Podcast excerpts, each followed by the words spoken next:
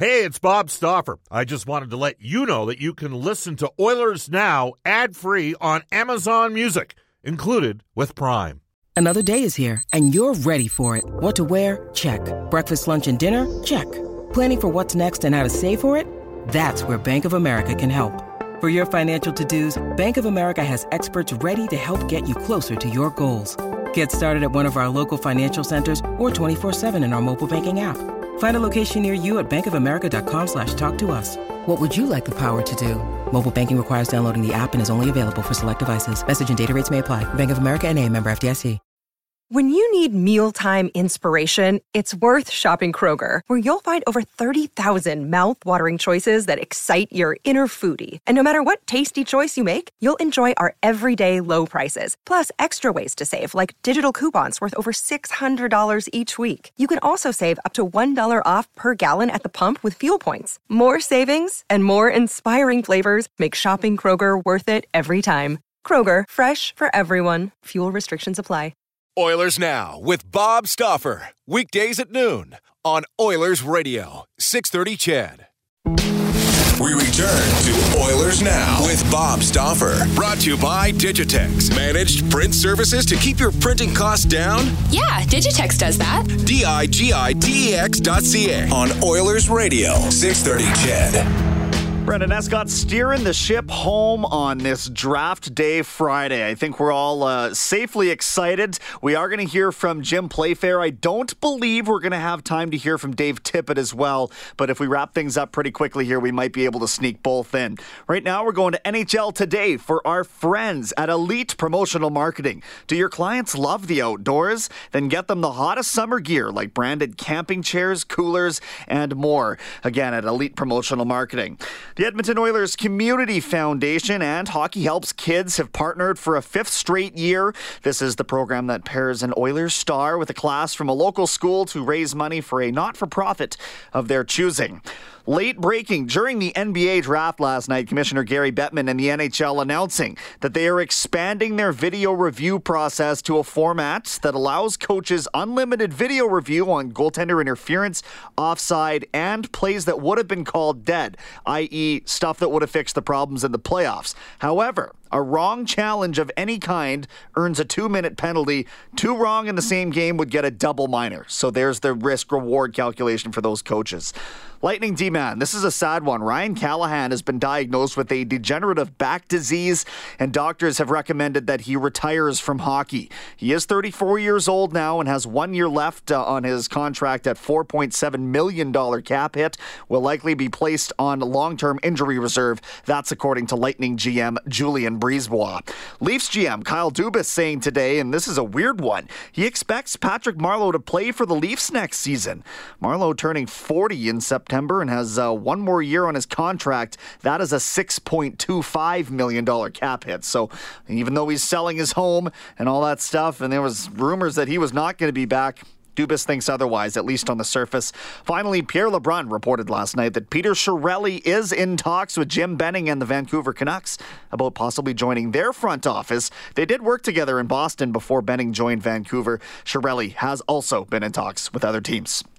All right, without further ado, we are going to go to the interview Bob sat down with new associate coach of the Edmonton Oilers, Jim Playfair. First of all, uh, it was the worst kept secret in Edmonton. Everybody knew you were coming for a while. Uh, tell us about the history with Dave Tippett, where it got started from, and why Edmonton's a good fit. Well, first of all, Brad Treliving uh, uh, talked to me when I was coaching Abbotsford in, in, uh, in, the American Hockey League about coming to work with Tip, and I initially didn't want to come back to the NHL as an assistant coach. And uh, after I came and met with Tip and, and, and, realized how similar we our views of the game were and how we felt things should look and how we can how you have to help the players improve and how you have to help work to develop the players and then the structure of the game. Um, it, was it was a good fit, and I think that you know I'd, I'd worked with Daryl Sutter and Mike Keenan and Ken Hitchcock, and I'd been around some guys who were hard driving guys, and I really thought the disposition that Dave approaches the game with, approaches the players with, would be a real good add-on to to learning to grow as a coach, and so. Um, you know, I think we had good success early. We had uh, we didn't have good success the last block of time in Arizona, um, and and so now being out of the game, uh, being very grateful for the opportunity to get back in the game for both of us, being very respectful of, of what it takes to, to, to be in the game, to, to, to put together a group that can that can work together and create an opportunity to win, and doing it in Canada is is very special. And you know, for me, the history of the Oilers, it's um, it, it's, it's a real neat thing. Uh, you mentioned that history. Uh, your older brother was one of the toughest players ever to play in the uh, NHL back in the day. Uh, you played on one of the toughest junior teams of all time, the '83 Portland Winterhawks. I got you smiling right now. what was it like being about the fifth toughest guy on that team? I mean, they had, they had Cam Neely, they had Brian Curran, uh, they had John Rambo Kordic, who yeah. could check the lefts. yeah. and you guys won that year. I believe you won at home that year. Alfie Turcotte was on that team. His son's in the draft this year. Right. What was it like to have been with that group? Well, you know, it was awesome in the sense we'd gone to World Cup the year before in Holland, we had lost, and then next year in Portland was the first year that the host team was going to host it. So um, we took a little bit of flack for that. Uh, we picked up Mike Vernon from the Calgary Wranglers at the end. He came in, um, was a huge, obviously part of our group, and uh, and I think obviously winning at home was, was obviously playing at home and winning at home was special. And it was a, it was an unbelievable group of hockey players. Like you had mentioned some of those guys. When, Ray Ferraro. Yeah, Ray Ferraro and uh, Randy Heath, who was a 72 goal scorer, and just just a bunch of very good people. And uh, you know, it's funny. There was just uh, we had one coach behind the bench. There wasn't five or six. There was no videotape. There was a like it was just a simple go out and play. And we had a we had a physical team, an aggressive team, and and, uh, and we could score. And I think that uh, looking back on that was a pretty special thing to have back in, in the day. This is Oilers now with Bob Stauffer, and we're joined by the new associate coach of the Oilers, Jim Playfair. You're a first round draft choice of the Oilers. How tough was it? Uh, because uh, you were picked in 82 and obviously came up sort of 84, 85, 86, and by that point they had elevated to becoming, you know, a dynasty yeah. and, and, perhaps the most electrifying team we've seen in NHL history. What would it like to try to crack that team at that time? Well, when I was 15, I was playing hockey in Fort Saskatchewan the Traders. I was watching the, the progression of the Oilers as they were coming along, and then I went to play junior in Portland. And then when I came back, it was, uh, you know, I had two real, my first two training camps were real good camps, and uh, we went back to playing junior, and then uh, by the time I felt I was probably could potentially push for a job, uh, they had Randy Gregg, they had all these, you know, they drafted Boom, and they were in the business of winning Stanley Cups, and you know, with, with all, I just there, there, was no, I wasn't good enough to play, and I think that leaving there and going to Chicago, um, that went off my with my obviously my you know, my, my career, but um, you know, so when you when you look at what's happened in Edmonton and the history of expectations of winning and championships and so on and so forth.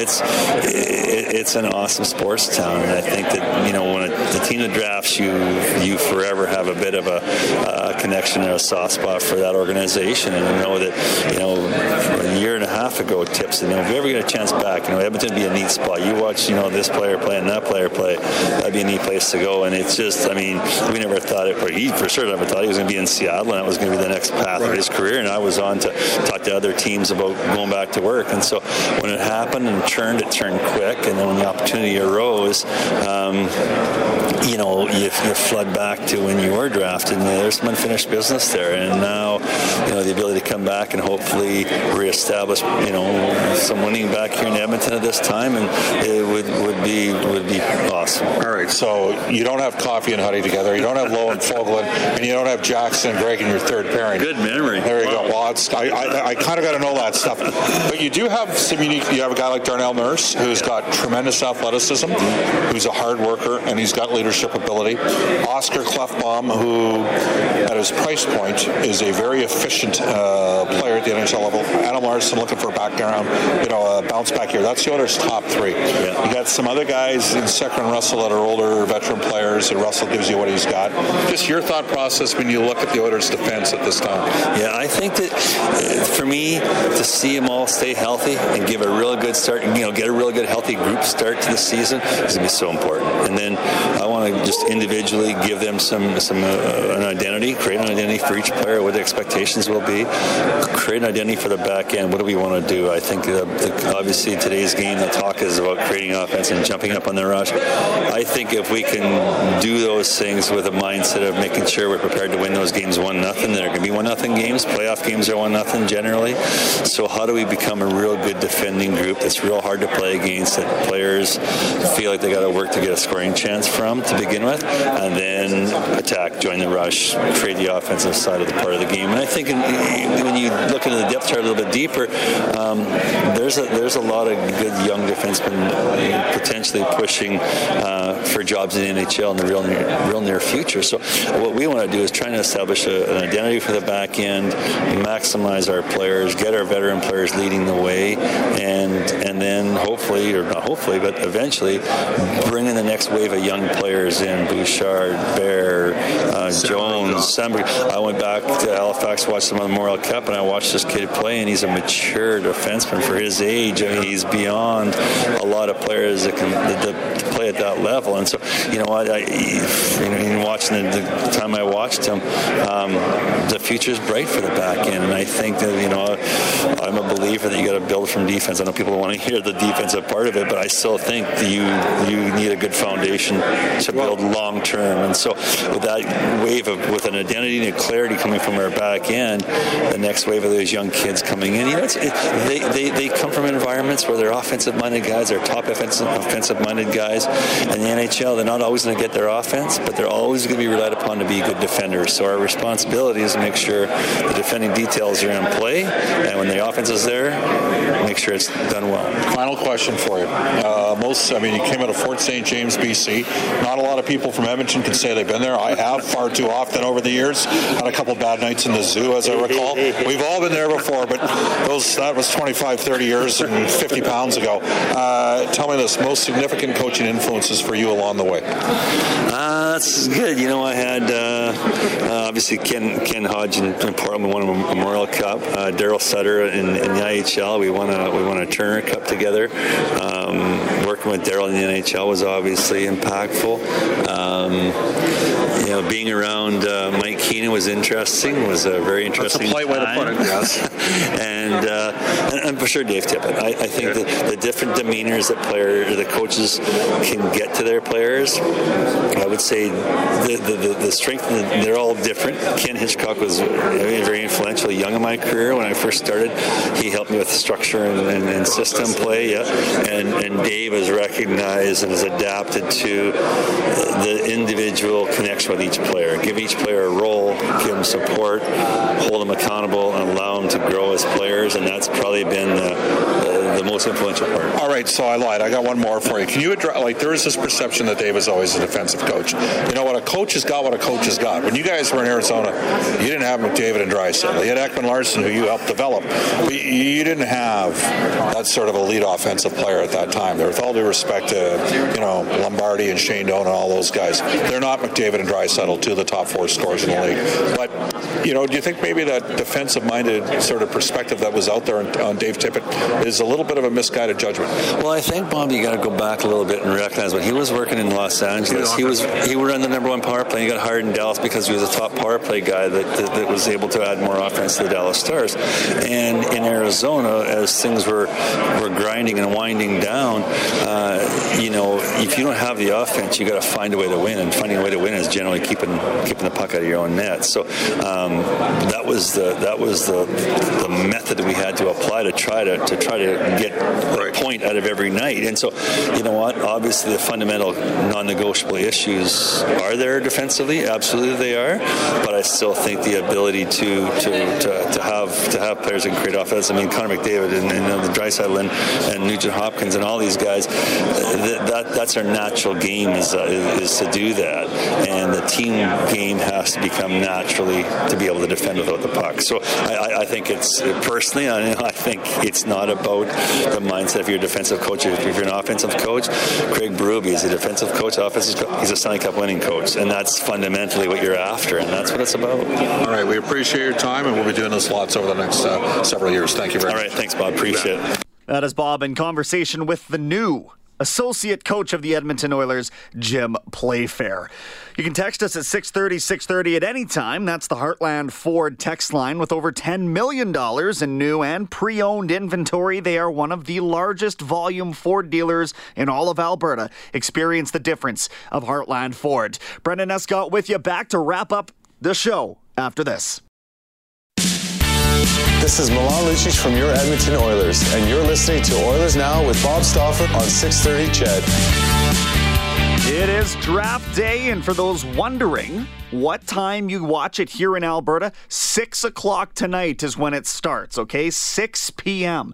I am reading here that people think that the draft time's been shuffled or moved up. This is as current information as there is out there. 6 o'clock CHED time. That's when you can tune in. And it, uh, in all likelihood, will be Jack Hughes going first overall, but I can't remember a draft like this where it's been such a wild uh, rest of the lottery, I could say. Really, the whole rest of the first round. This is a deep draft. So no matter who the Oilers take, I think they're getting a pretty good player here. Texter uh, out of Edmonton. This is Troy and a Hemi. He says Jesse P in the eighth overall for Tyson Barrie and a 2019 second rounder. I, ugh, I don't know. Could could Colorado get more than that?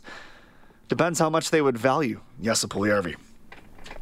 On this day in Oilers history, a draft day trade took place, and I think Bob alluded this to this. Uh, a little earlier on, this is back in 2003. The Oilers trade the 17th pick in the 2003 entry draft to New Jersey for picks number 22 and 68. The Devils took Zach Parise, 17th overall. The Oilers drafted Marc Antoine Pouliot, 22nd, and Jean Francois Jacques, 68th. So, for those of you thinking that right now is a good idea to move down out of that number eight spot, I hearken you back a few years. Zach Parise, eventual captain of the New Jersey Devils. Uh, could have been in an Oilers uniform. So um, there you go. I don't think they're in a position where they need to move down because if you want to put it in talent tiers, everybody that's going to be available from about four through, say, 13 or 14 is probably just as likely to be as good as the next guy. So there doesn't really seem to be a lot to be gained by uh, by moving around like that. Live coverage of the NHL draft will be right here on 6:30. CHED, Reid Wilkins, Bob Stauffer, Jack Michaels, all down in Vancouver. They will be keeping you up to date. That's from 4 till 7 p.m. And then we flip right over to the return of Mike Riley to the Brickfield at Commonwealth Stadium. The Eskimos and BC Lions tonight will take over the airways. Kickoff there at uh, 7. So there is no kickoff show for that. We just get right to game action after the draft. But we will at that point know who the Oilers will have taken eighth. Monday, Sportsnet's John Shannon will join the show. We will have some reaction to the draft, of course, and uh, whether there's any trades to be made for the Oilers over the weekend, we'll have you covered on all fronts there. Always a pleasure talking to you. Up next, a global news weather traffic update with Eileen Bell, followed by the 6:30 CHED afternoon news with guest hosts Kelsey Campbell and Morgan Black. It's Brendan Escott saying enjoy the draft tonight and so long from the 6:30 CHED studios.